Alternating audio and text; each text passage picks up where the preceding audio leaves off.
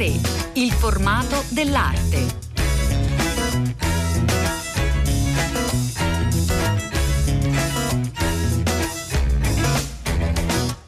Buongiorno, buongiorno, bentornati a tutti gli ascoltatori da Elena del Drago, una nuova puntata di A3 per raccontare le mostre che in Italia stanno riaprendo dopo il lungo periodo di chiusura dovuto alla pandemia, è uno sforzo collettivo importante che raccontiamo. Oggi vi portiamo a Senigallia per una doppia mostra dedicata ad un grande fotografo di Senigallia come Mario Giacomelli. Sono due le mostre eh, che analizzano da diverse prospettive il lavoro di questo grande fotografo, Sguardi di Novecento, Giacomelli e il suo tempo, sono in due eh, luoghi diversi della città, eh, la prima che raccontiamo mh, mm, è a Palazzo del Duca, secon- la seconda invece è a Palazzetto Baviera, ma noi cominciamo appunto da Palazzetto del Duca insieme a Vittoria Mainoldi che saluto, buongiorno buongiorno, benvenuta.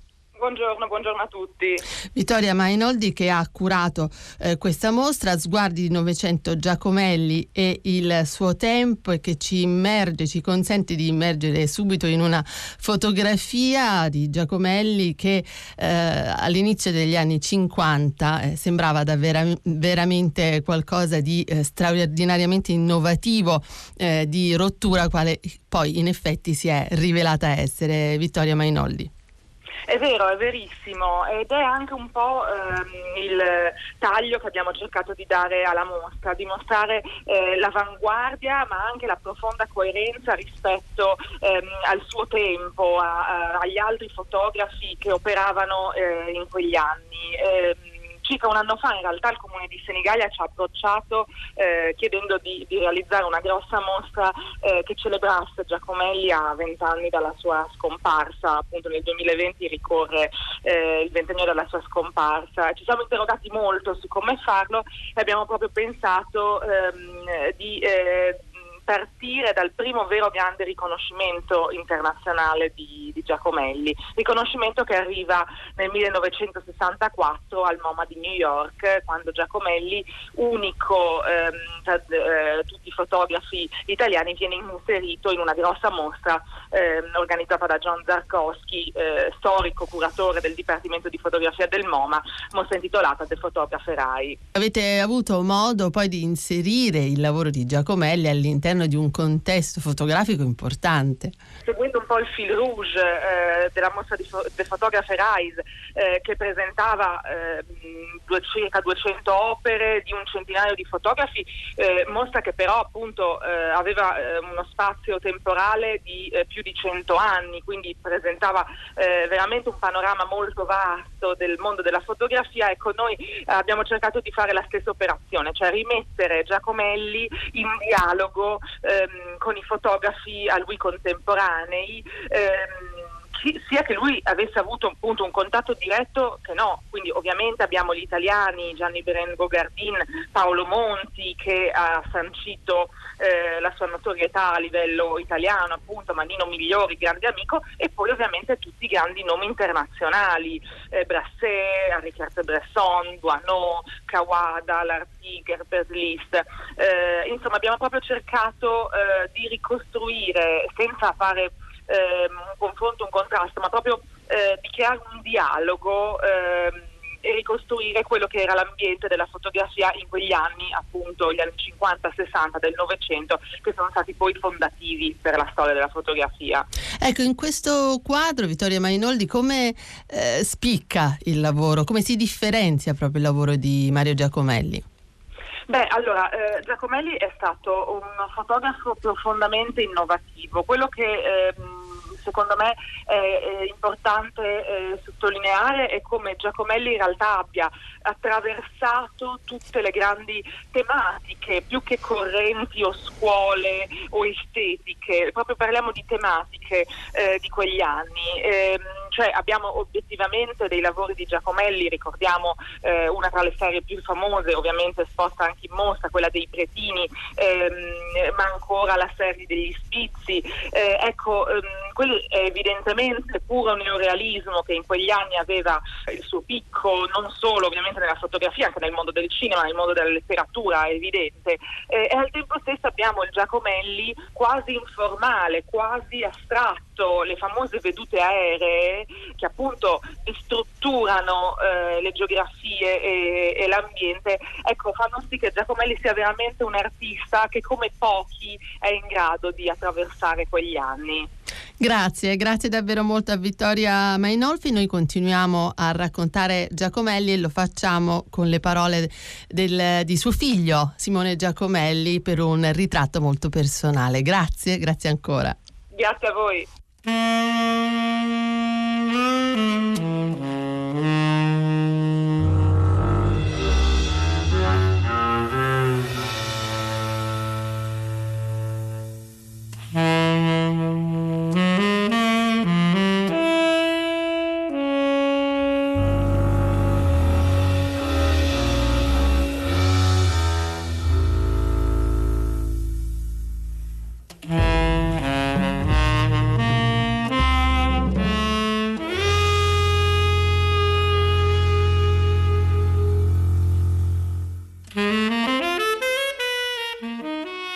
Continuiamo dunque a raccontare questa bella mostra dedicata a Giacomelli, sguardi di Novecento Giacomelli e il suo tempo e lo facciamo con Simone Giacomelli, figlio dell'artista. Siamo particolarmente felici di avere questa occasione di farci fare proprio ecco, un ritratto molto personale eh, dell'artista. Buongiorno innanzitutto. Buongiorno, uh, un saluto a tutti.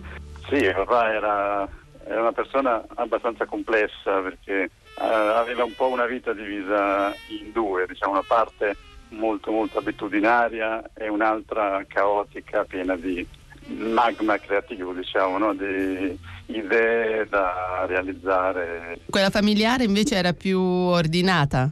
Sì, eh, quella familiare era un una cosa diciamo non militare, ma cioè non con, con, la famiglia, con se stessi, con se stessa, nel senso che si svegliava sempre alla stessa ora, faceva sempre le stesse cose, che poi era appena sveglio eh, si faceva la barba ascoltando la radiolina che poi eh, negli anni 90 ce l'aveva da 20 anni, eh, quindi sempre la stessa, lo stesso rasoio e poi andava su dove aveva il suo studio, diciamo, dove stampava per leggere una poesia, di solito la mattina si leggeva una poesia o qualcosa o un testo, sempre ascoltando la musica, poi andava a lavorare, doveva essere sempre lui a aprire la sala cinesca diciamo, della sua tipografia, per questo non abbiamo mai potuto fare una vacanza perché doveva sempre chiudere eh, botteghe. Anche d'estate? Sì, d'estate anzi, d'estate è peggio perché c'era anche eh, un altro impegno che era un campeggio che aveva creato lui negli anni 70, così aveva fatto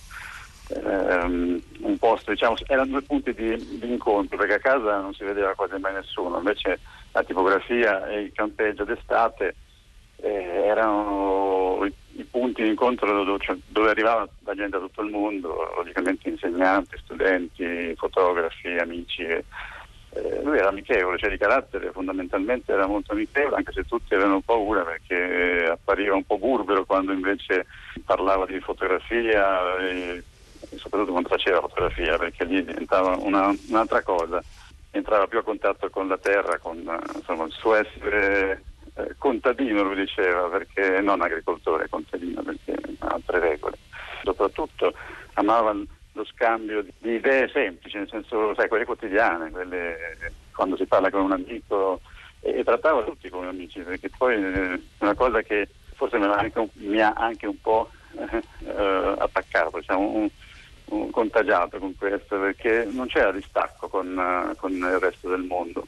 E, e tutti lo, lo, andavano a trovare, sì, poi arrivare c'era non, non era tipografia, c'era una, un insieme di collanine, incensi, statuine, mm. scatoline, cioè di tutto, cioè, sembrava un l'antro di, di, un, di un guru, di, di, qualcosa che poi lui non voleva assolutamente essere un, un maestro, perché il maestro diceva ce ne abbiamo avuto uno e, è morto a 33 anni, il resto ah. lui non ci teneva.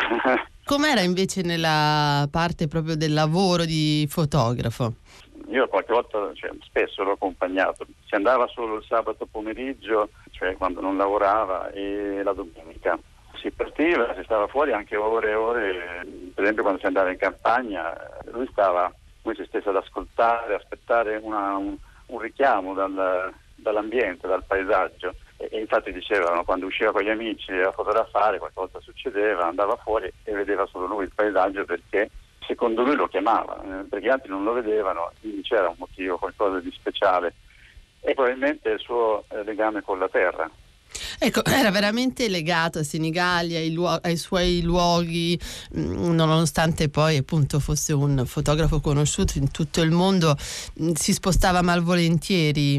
Sì, si spostava malvolentieri, ecco, prima di tutto perché eh, doveva po' abbandonare le sue abitudini, quindi non poteva andare ogni mattina a fare colazione nello stesso posto, aprire la bottega e vedere la, la, gente che mi vedeva tutti i giorni, ai cagnolini, perché c'era anche un cagnolino che doveva vedere tutti i giorni e portava i toccantini, quindi sia mai insomma che qualcosa sbilanciasse il suo mondo, eh, insomma quello che aveva creato.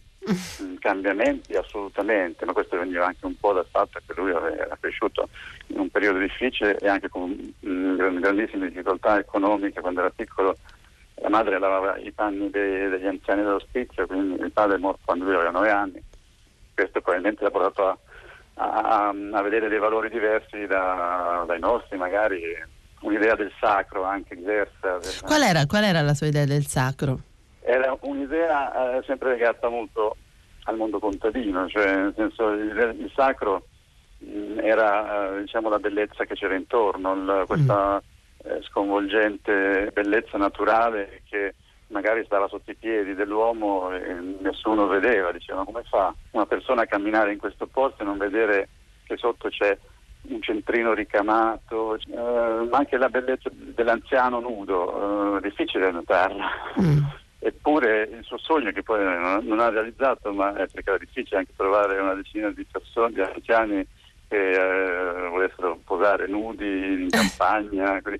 anche perché cioè, era un po' il fatto un po' di sottrarre per ancora un po' di tempo diciamo, questi corpi a, a, alla morte, cioè perché c'era, per lui c'era non tanto la paura della morte, forse più la paura dell'abbandono, cioè di morire mm. soli.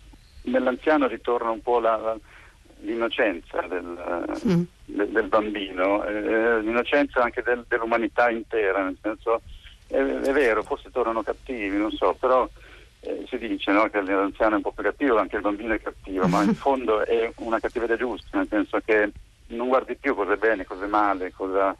è la giustizia, non dico divina perché non, non, non ci arriveremo mai, ma... Senza filtro, mondo, cioè, sì. Esatto, sì, una cosa molto arcaica, molto l'innocenza archetipica no? che, che, lui ha sempre cercato nelle cose, no? negli oggetti. Le sue fotografie erano gli oggetti, erano oggetti composti, cioè una composizione in, una, in un'area protetta, sempre quella del, del rettangolo fotografico. Sì, perché poi beh, davvero è, è, riuscito a condensare quella sua idea di bellezza archetipica, arcaica, eh, come diceva pochi istanti fa Simone Giacomelli, che noi ringraziamo moltissimo per essere stato con noi e per averci eh, raccontato suo padre da così vicino, avercelo fatto proprio vedere. Grazie. Grazie a, a lei, e grazie a tutti gli ascoltatori.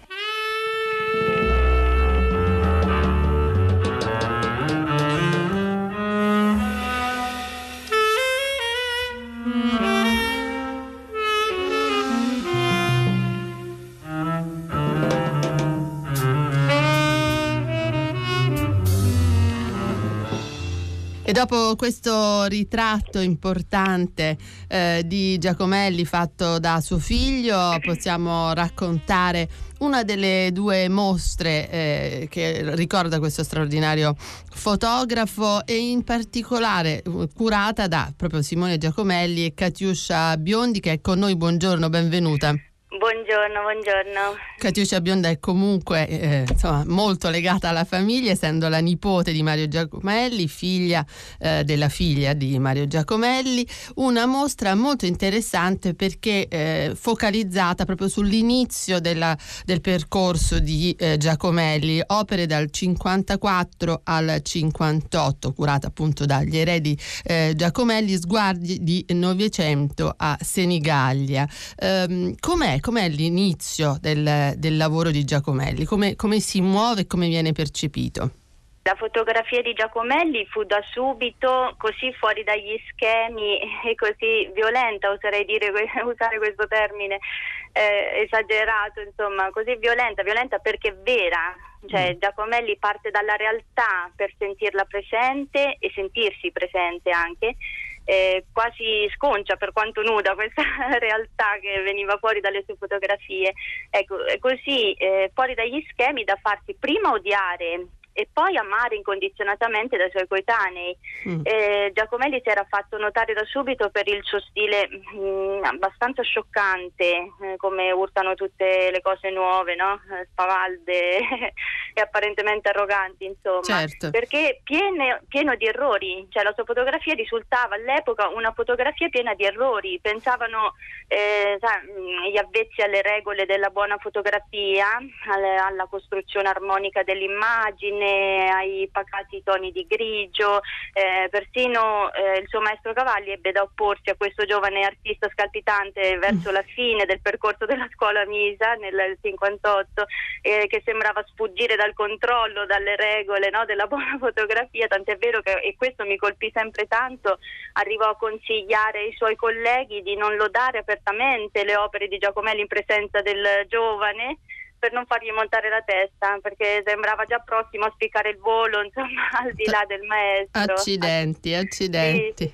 a cui comunque restò comunque sempre grato. E in effetti ehm, il, insomma, il suo altissimo contrasto di bianco e nero lo sporco della grana, il mosso, l'instabilità della costruzione eh, dell'immagine, eh, perché eh, quando il taglio stretto decontestualizza il soggetto, anch'esso poi ripreso a pezzi e non per intero, spesso irriconoscibile perché eh, il soggetto fotografico per Giacomelli è sempre un po' stato il suo specchio, lo specchio di se stesso, quindi spesso era irriconoscibile. Quindi tutti questi elementi facevano di Giacomelli sicuramente non un documentatore di ciò che aveva di fronte, insomma, e questo è una esasperazione diciamo dell'insegnamento di Cavalli. Infatti nella mostra eh, tra l'altro abbiamo proprio puntato su questo aspetto, cioè una cinquantina di opere Pala- al Palazzetto Baviera. Baviera, sì, ricordiamo sì. che a Palazzetto Baviera e che è possibile sì. visitare la mostra fino al 27 settembre. Questa cinquantina di opere provenienti dalla collezione civica di Senigallia, conservate presso il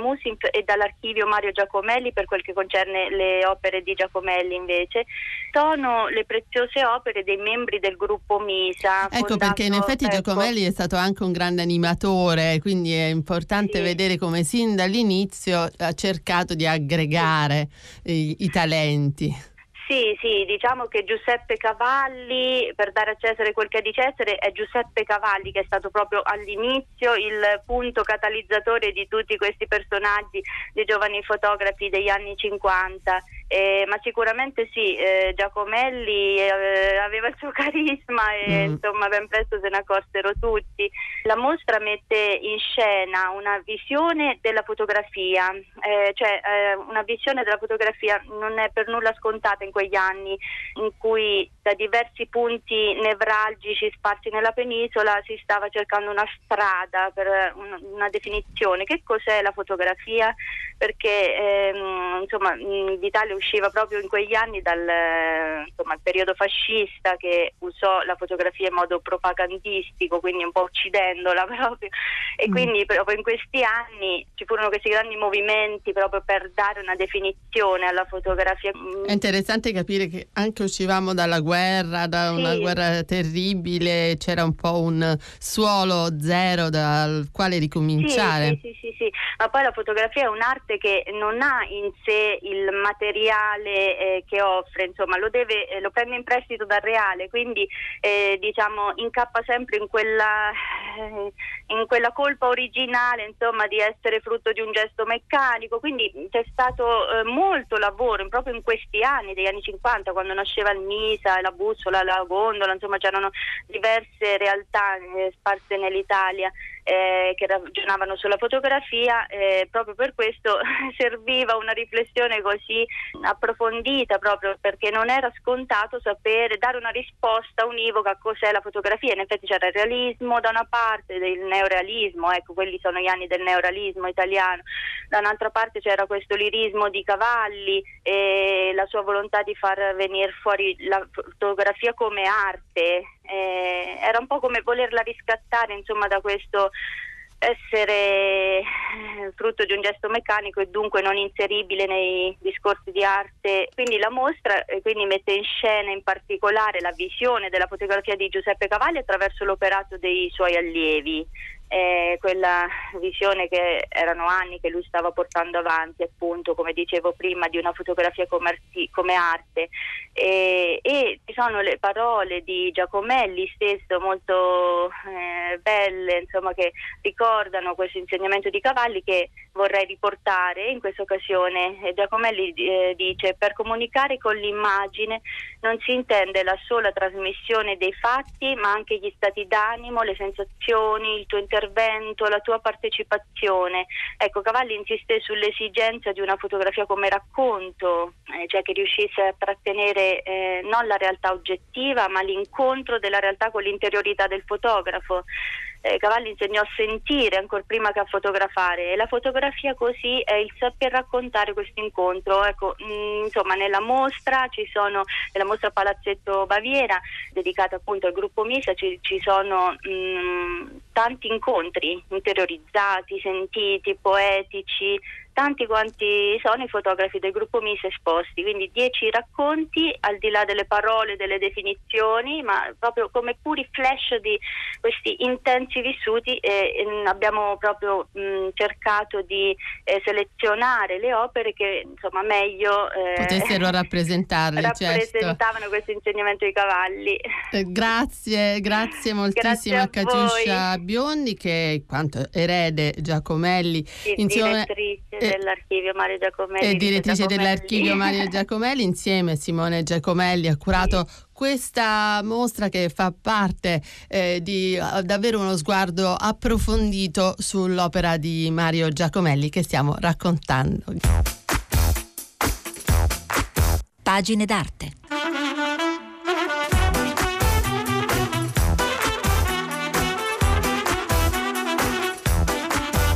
E per il nostro spazio dedicato ai libri d'arte, in realtà oggi ospitiamo un libro che è un progetto più ampio e anche un film, eh, è un progetto davvero interessante di uno degli artisti più importanti della scena internazionale contemporanea come Luca Vitone. Buongiorno, benvenuto. Buongiorno a voi, grazie.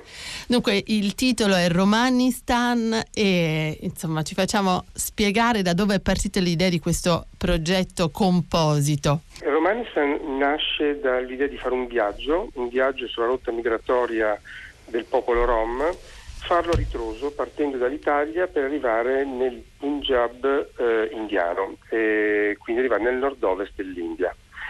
Un progetto che è rimasto in gestazione una decina d'anni e poi grazie all'Italian Council e al MIBAC ehm, ho partecipato al bando, al secondo bando che mi ha permesso di realizzare questo progetto, questo viaggio. Per cui siamo partiti in otto con un direttore della fotografia, eh, Pietro De Tilla, con eh, un fonico Elvio Manuzzi, c'erano due autisti che ci hanno accompagnato eh, Daniele Gasparinetti, il nostro produttore e anche narratore eh, sul libro il, del diario, e Santino Spinelli, che è stato un po' il mio ambasciatore. Il, eh, Santino è una persona che conosco da tanti anni è un rom abruzzese, professore universitario, musicologo, musicista, eh, esponente della International Rom eh, Union, eh, che è l'associazione rom eh, che rappresenta il popolo rom nel mondo e grazie a lui ho incontrato tante persone che abbiamo intervistato. Perché Romanistan è una sorta di utopia, di sogno elaborato non proprio dal, insomma, non appartenente all'intero mondo rom, ma un attivista rom bulgaro. Ci racconti Luca Vitone? È stata un'idea um, nata all'inizio degli anni 90 con i tragici eventi della disgregazione della Jugoslavia, le guerre balcaniche. È un'idea um, rimasta, come ha detto giustamente, utopica. Um, eh, perché probabilmente per il mondo rom comunque un'idea di Stato non è così interessante. Così come forse non è nemmeno una priorità l'idea di tornare al luogo d'origine, l'India, così abbiamo eh, interpretato durante questo viaggio, anche se si riconosce nel nord-ovest dell'India il luogo di provenienza connotato poi appunto da, da, da, da un'emigrazione, da un lungo viaggio che si è portato fino in Europa. Eh, Ma cosa resta della cultura eh, rom in, in, questa zona eh, dell'India? Resta una minoranza che vive secondo le proprie eh, tradizioni parlando una lingua che è eh, l'indu e non il romanese, eh, la lingua romani che conosciamo noi in Europa, perché mh, questa lingua si è formata col viaggio, è una lingua eh, mm. di origine indoeuropea, quindi parte dal sanscrito, nella, nel suo vocabolario ci sono molti termini che provengono dal sanscrito. Eh, chi è rimasto in India, ehm, la lingua si è sviluppata in questi ultimi 1000-1500 anni eh, nell'Indi e invece chi ha intrapreso il viaggio ha modificato, ha arricchito la lingua di termini, infatti abbiamo termini persiani, armeni, lingue bizantine e la lingua rimane l'elemento testimoniale di questo, di questo, viaggio. E quindi è molto importante ed è per questo che abbiamo lavorato sulla colonna sonora usando solo il romanese e quindi tutte le interviste erano fatte in questa lingua, meno l'ultima, l'inglese, della professoressa eh, Sashi Bala dell'Università di Delhi, una Romni indiana, che ci ha proprio spiegato che per lei il romanese è una lingua accademica che noi di famiglia che non parla in famiglia perché loro parlano l'indi e quello che ho detto. Quanto è stato importante eh, questo, nel, nell'interezza del progetto la possibilità poi di pubblicare questo volume così completo per Humboldt Books, Luca Vitone? Questa è stata una bella occasione grazie sempre all'Italian Council che con il progetto mi ha fatto sviluppare l'idea del film del viaggio con una mostra al Museo Peci di Prato che grazie a Cristina Perrella è diventato il partner che mi ha accompagnato lungo tutto questo progetto e la possibilità di eh, pubblicare un libro di fotografie, un diario che racconta giorno per giorno l'evolversi di questo, di questo viaggio e una cartografia eh, grazie a Luca Ghedini che ci ha permesso di testimoniare tutto il percorso attraverso delle coordinate geografiche che venivano trasmesse e sono state anche eh, visivamente il 3 riunioni di settimana in settimana che abbiamo fatto per eh, il manifesto, il sito del manifesto, che è stato il nostro media partner, con cui abbiamo settimanalmente raccontato quello che sta avvenendo durante il viaggio. L'aspetto molto importante di, di, questo viaggio, sia poi nel film che nel libro, è l'idea della mappa, della cartografia, che è un elemento poi centrale di tutto il suo lavoro, Luca Vitone. Beh, la cartografia fin dagli inizi, insomma, fin dagli anni Ottanta, quando ho cominciato a esporre, è stato anzi l'elemento forse principale che ho utilizzato per raccontare i luoghi, i nostri luoghi, l'idea di memoria, l'idea di radici, di tradizioni, di appartenenza dei luoghi da cui proveniamo, eh, usando il mezzo che più ci permette la rappresentazione di questi luoghi, pur sapendo che questa è una convenzione, una convenzione che grazie all'elemento culturale ci ha permesso di utilizzarla quotidianamente e di facile lettura, così come eh, tutti questi term- termini che riguardano la nostra appartenenza eh, poi sono delle convenzioni che noi interpretiamo a seconda della nostra situazione culturale. E la cartografia mi ha sempre accompagnato con progetti diversi uno dall'altro e anche qui l'idea di essere segnato continuamente attraverso uh, delle coordinate che appaiono sul sito, testimoniare questo viaggio per cui chiunque può in qualche maniera seguirlo e percorrerlo e diventa anche un elemento uh, di controllo di quello che si sviluppa durante appunto un percorso, un percorso vitale. Grazie, grazie davvero a Luca Vitone per essere stato con noi e averci presentato Romanistan. A presto. Grazie a voi, buona giornata.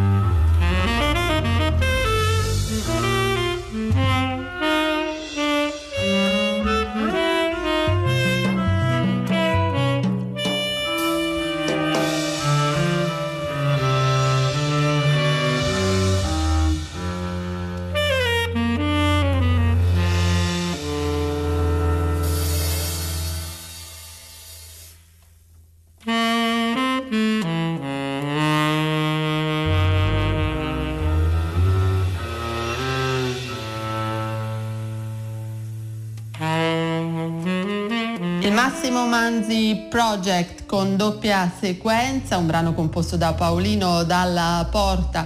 Ci ha accompagnati oggi una musica scelta come sempre da Valerio Corzani. I nostri saluti e ringraziamenti, Cettina Flaccavento che cura a tre ed Elena del Drago al microfono vi salutano, vi ringraziano e vi augurano una bellissima giornata in compagnia di Radio 3.